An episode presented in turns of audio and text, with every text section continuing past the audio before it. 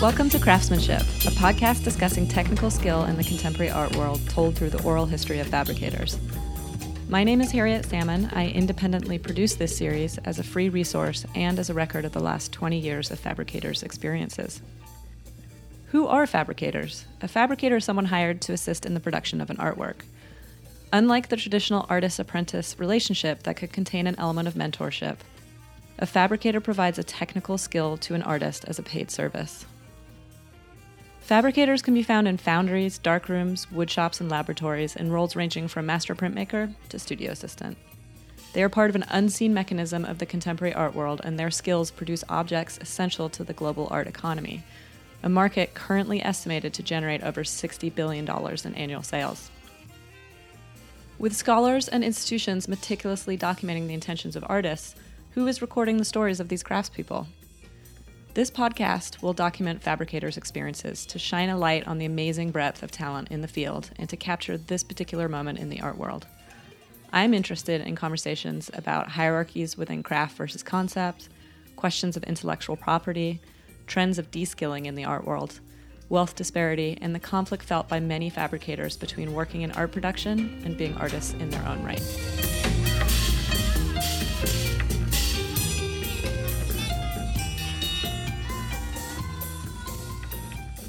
I'm talking today with Matt Quinn, an artist and fabricator living and working in Brooklyn. Matt has a BFA from the Lyme Academy College of Fine Arts and an MFA in sculpture from Pratt. Specializing in mold making and casting, he's worked for artists such as Paul McCarthy, Richard Jackson, Rachel Harrison, Matthew Day Jackson, and Carol Bove. I met Matt in 2007 at KB Projects, a mold making and fabrication studio owned by Konstantin Bozhanov based in Greenpoint, Brooklyn. We worked together for many years and have remained friends since. He currently is the studio manager and fabricator for the artist Will Ryman. Hi, Matt. What do you tell family members you do when they don't have any understanding of fabrication? I explain to them that I'm like in Elvis's band. What do you mean? like if I were to describe it to like one of my uncles or aunts at Thanksgiving, I would say it's more than being a studio musician, right? Being a multi instrumentalist. What I would say was I, Elvis comes in with like a four chord song on an acoustic guitar, and we're sitting there with his album in front of us, and I could say on this track, I played rhythm guitar. On this track, I did backing vocals. The last three songs, I did the uh, string arrangements, mm-hmm. and I also am a recording technician. Yeah. And then their next question is invariably, well, do you get credit? Yes. And what do you is, say to that? I say, no, I go to a lot of parties. and that I think, at least in my current situation, uh, it's one of the things I'm lucky for is that I get introduced as a human being at those parties. Mm-hmm. I think that that's a pitfall of working as an assistant. That some artists don't introduce you, or that? Yes. That there's an expectation that you would, or I, or you, would remain in the shadow, mm-hmm. um, as if it's some kind of dirty secret. Mm-hmm. Or at least it's something that someone with uh, a boss with less confidence, maybe. Mm-hmm. Um, whereas my current situation, um, I could say I'm actively grateful for the fact that like I am introduced as an artist. Something I think is super interesting is that what fabricators do gives them front row seats to a kind of view of the art world that not many people have. And on top of that, for the most part, most fabricators have MFAs or are trained in art or like abstract thinking and discussion, so they're incredibly perceptive, interested in talking about the meaning of doing things, and stuck in the middle of a playpen. yes, it's romper room. But I also think that being able to speak in different registers helps. And I also think that I've had to come to terms with how much of what I do and how I think has to be hidden all the time. Like people don't. No. I think you have a pretty good idea of like how round of a character I am, but I think if you were like, it's like the five guys in a room with an elephant. They're all blind and they're all touching a different part of it, describing something else. Yeah. If like you had five different people to talk about who I was, I think a lot of people would be shocked. Can you talk a little bit about becoming a fabricator and how it felt to start at KB Projects in 2007 as a young artist, um, having just moved to New York? Yeah, I think that that whole thing was really overwhelming, and that's probably the only job I've ever. I don't know if it's the only one. It's definitely the last time I ever responded to an ad on Craigslist for a job. I quickly realized that that that, that the pool of people that I was competing with was pretty large, and that the odds of me getting that job were probably smaller than me getting into grad school in the first place. Yeah, I mean, from from I remember put, um, working at KB Projects, and that job posting was put on Craigslist, and it asked for uh, artists who were technically savvy, who had experience with mold making. I think it, I think if I remember right, it mentioned the word fabrication, but it was pretty vague. Um, but it was a decently paying position, and we got an overwhelming response to it. Yeah, when I showed up, I was fairly shocked. I know I keep repeating overwhelmed. Um, but I think that the that the that the free fall that you experience leaving graduate school and really I woke up one day and I was like, "Oh my god, I live in New York." You know, this was it was not none of this was like safe or easy or fun really, Yeah. but you make it that way by by force. And so uh, what I can say though was that when I walked in, the first person that I met was Georgi Pavlov and Nick Gillis. And you, weren't still, there that day. You still work with Nick? Yep, Yeah. Nick's around. Yes, and Nick and I are still very good friends. Georgi lives in Bulgaria again, and I could, again, kind of cross-reference every story that I have for you against Georgi as well. Um, and I'd love to talk about that guy because he probably had more of an influence on how I got to where I am now than I realized at the time Technically? in in all kinds of ways. Yeah. And there's like some magic moments that he just happened to be there for, where he rescued my ass or pulled me out of the lineup and said, "No, this is going to happen."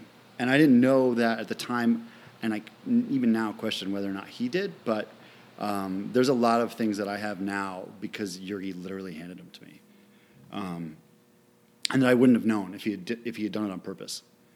Like even that job. So um, so and to describe Yurgi is funny because he looks like a like a sort of a Boris Vallejo kind of like bad guy, like or a um, a Ralph Bakshi elf warrior dude with a top knot Yeah, and, long and, and- braided yeah, goatee, right? Two Right. braids or one? I forget. I was both, I'm sure. Yeah. And, you know, like gruff, barely spoke, handmade tattoos. He and his buddies used to steal car batteries out of abandoned Bulgarian vehicles so that they could melt down the lead to make spikes to put on their leather jackets. Right? so he greets me with a cigarette hanging out of his mouth. He's like, May I have a look?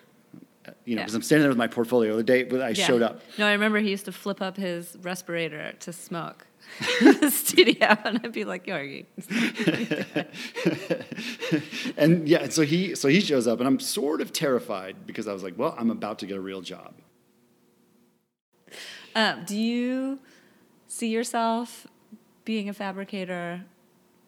I mean, it's a, that's a, for a long time. I, that's a hard question because I feel like, uh, of course, everyone would not do their day job if their own work like came to fruition and provided financial security. But Right. like, do you feel trapped by the skills that you have because you don't feel like there's many other places you can take them, or do you enjoy this role? I have at times felt trapped by the skill set. However, I have worked really hard to make sure that I put myself in a position that I can enjoy what I do.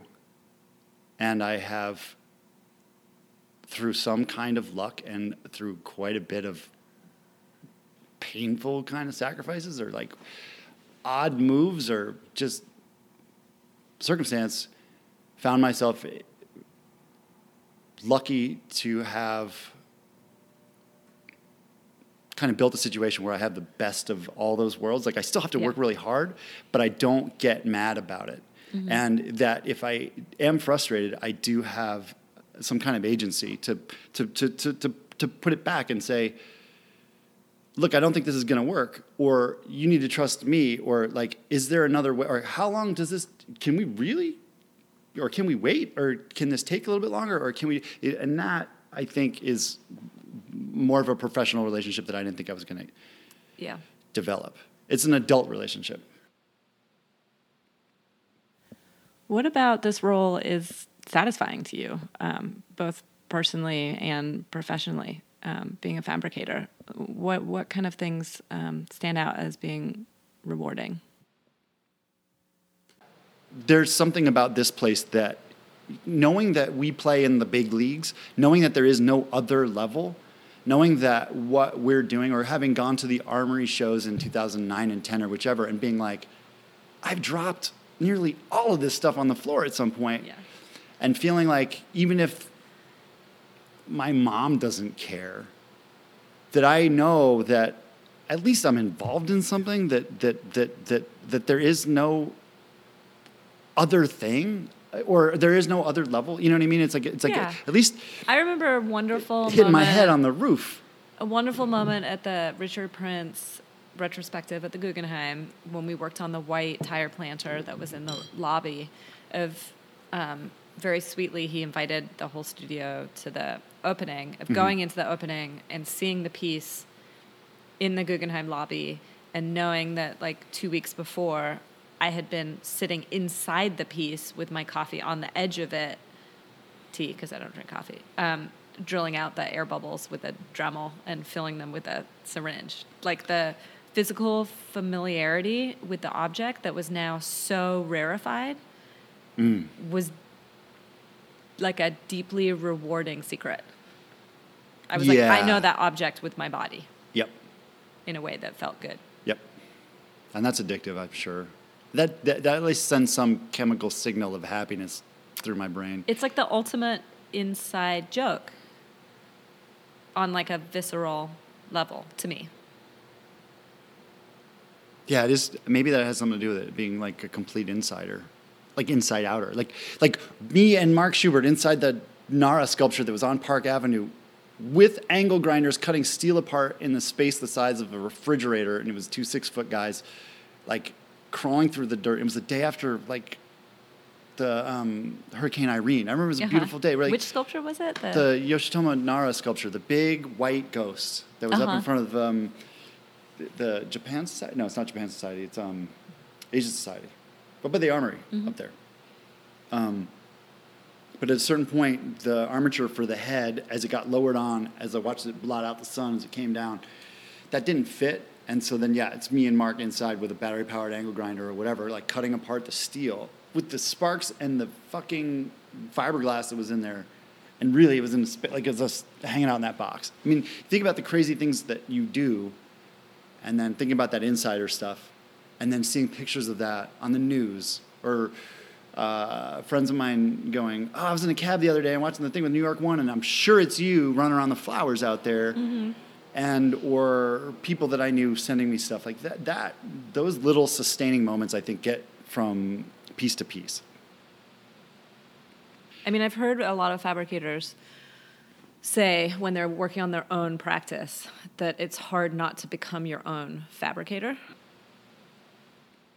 Yeah, I realized I was my own fabricator probably after two or three months there. Mm-hmm. I was like, wait, I could just hand my sketchbook to anybody that works here and I would get the same artwork. Yeah. Like that was a moment. Do you think it's the same artwork though, or do you think even in fabrication there's like a, a all the tiny decisions that are made when you're fabricating something? There's like a personality that translates when something's made.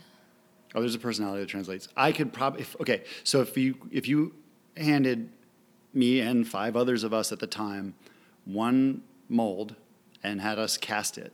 If you cut that mold open and I was able to look at the inside, I could tell you who did it. Yeah. But that doesn't mean that. Um, I feel like I could tell from people's keys of a mold alone. oh, well, yeah, definitely. Yeah. If I were to look at the mold, I could tell you who made the mold for sure. But I mean, who made the cast? Yeah. You know, so for all outward appearances, if something's sitting at the armory show, I wouldn't be able to tell you one way or the other from a distance which one of us did it. But I would be able to t- tell you from a technique point of view. Mm-hmm. If you cut it in half, looked inside, I could tell you. Um, from the layers of the cast. yeah, or just the Yeah. just just the general attitude towards the materials that went into it. Yeah. Um, that that that sort of um, that's a unique fingerprint I think that everybody kind of has. Um, for I better mean, for, for better that- for worse. Yeah, how do you feel that fits into kind of the core interaction of fabrication? Like, um, do you think that makes some people better fabricators? Do you think that makes artists nervous? Like, how do you how do you think that kind of plays into the bigger? I think it makes every artist nervous, and I rightfully so. I think that it, from the point of view of being an artist, I would be terrified to hand my work off to somebody else as well. I have a feeling that no matter what I do in the future, I'll be taking care of just about all of it. Yeah, I mean, this might sound like a dumb question, but why do you think artists do it then? I mean, it would make me nervous too. So, in your experience, when you're kind of meeting with artists or working closely with one over a long period of time, like, is it just logistics that they're doing it for? I wonder if it's a negotiation or a, some sort of calculus about how much bandwidth you're willing to give away uh, to learning how to do something new when it's already hard enough to be an established artist and maintain a kind of relationship with the gallerist or, or your market Yeah. or your ideas. And that it, it, it's it's a leap, but it might be a necessary one because at a certain point, like if you have, if you if you, if you especially if you have family, there really is only a certain amount of time to devote to new things. And if you're trying to make new work all the time, like you invariably have to be able to delegate authority over how it gets done. And I think that learning new stuff is it's kind of a luxury for artists who are busting their ass just trying to hold their position in the art world. Yeah, you. That is something that I have to be cognizant of and have a respect for. You um, mentioned a really great quote by Matthew Day Jackson when we were talking the other night about having to make something new. Oh, that's one of my favorite quotes ever, uh, or insights. And I have to give Matt credit for far more than the amount of fingers I have and toes to count the pearls of wisdom that just kind of fall out of his mouth. Uh, but one of them was about teenage vampires and contemporary art in the market needing to be a teenage vampire, meaning that it needs to be fresh, it needs to be beautiful, and it needs to be edgy, and it still needs to last forever and never change.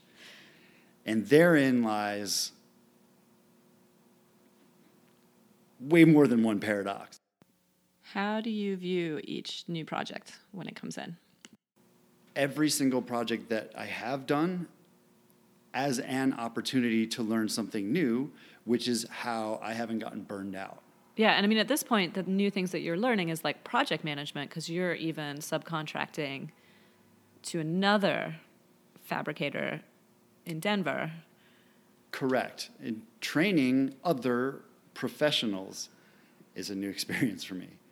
But even still, the um, what's going on around us is a kind of a combination of things I know how to do kind of in my sleep that are almost relaxing because they're predictable, and at the mm. same time taking those and constantly going one step further. And if the project requires that it's something that I know by rote in a way, mm-hmm. then the way to keep that interesting is to do it better, do it faster, do it slicker. Like, it what are the things that are like autopilot for you? making a box mold of a relief? Yeah.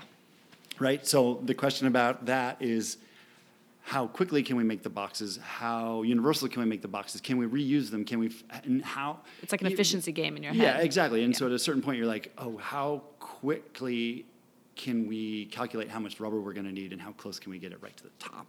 Yeah. of this box mold. And is that worth a high five? And if so, let's make coffee and let's do it.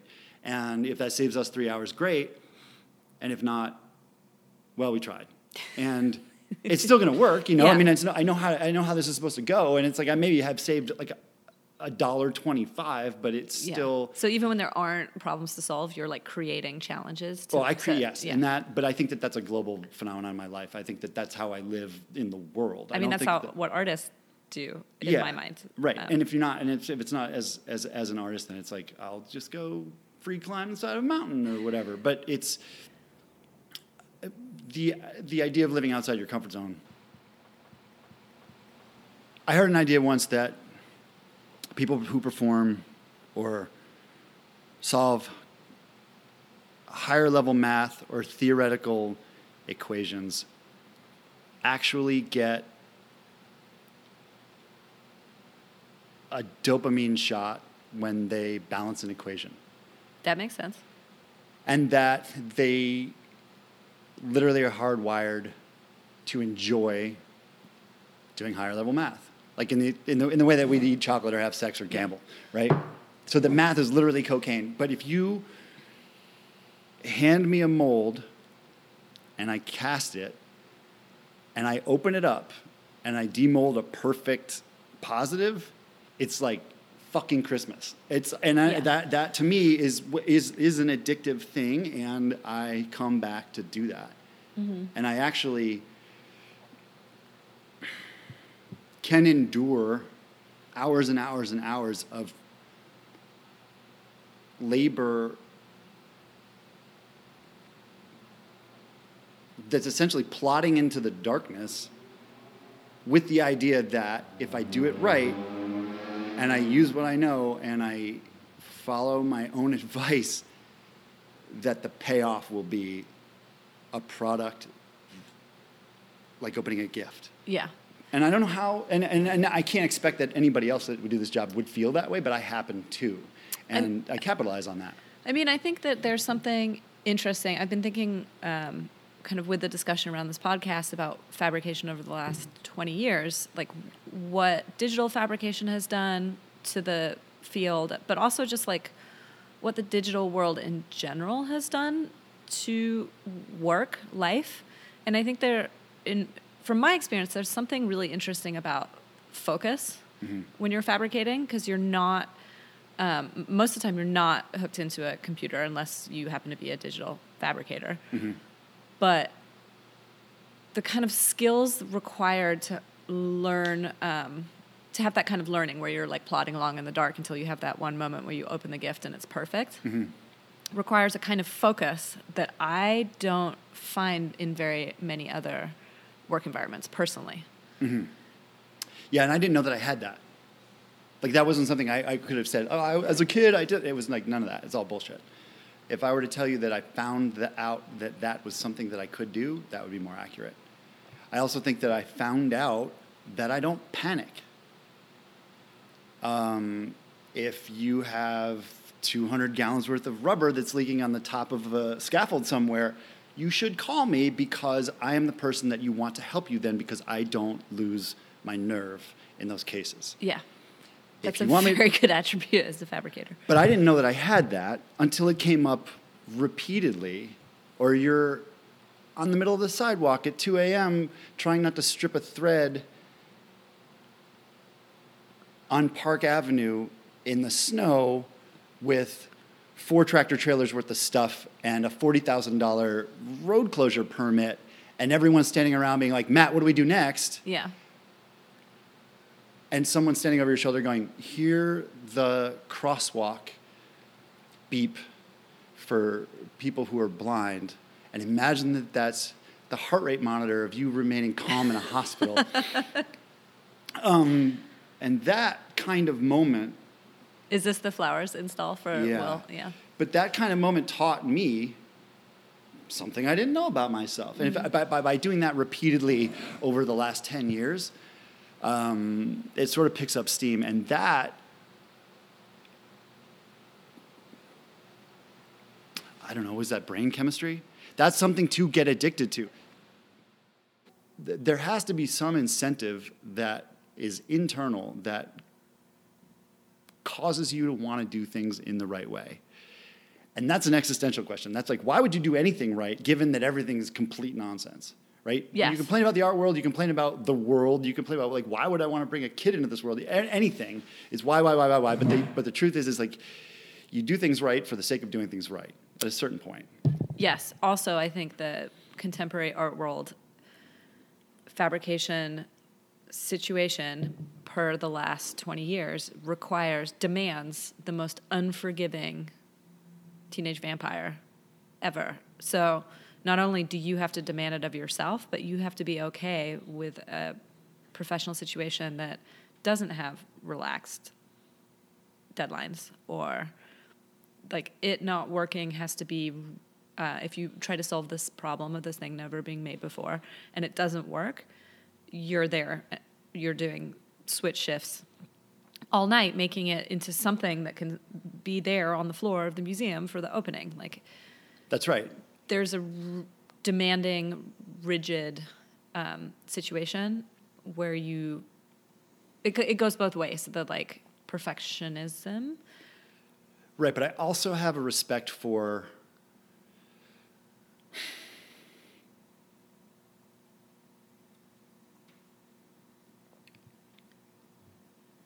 I have a respect for not only how things are made well, but that even if I think that on any given day the art world is complete bullshit and that whatever collector that's getting something is picking it up for the wrong reason, what I do know is that if I'm making something that's worth the cost of a brand new Range Rover, that I should make it look like a brand new Range Rover. I don't think, I, whether or not I think that anyone's intentions are real, or even if the concept of the work is lousy, the money is real. Yeah And I also know that it's a business, and that if I'm going to remain employed, I need to be an asset to someone, and that that means that I need to take the work seriously.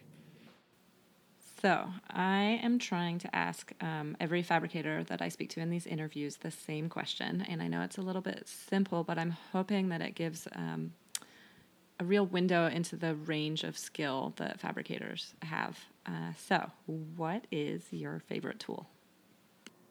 Angle grinder Why? with a shingle sander flap wheel on it.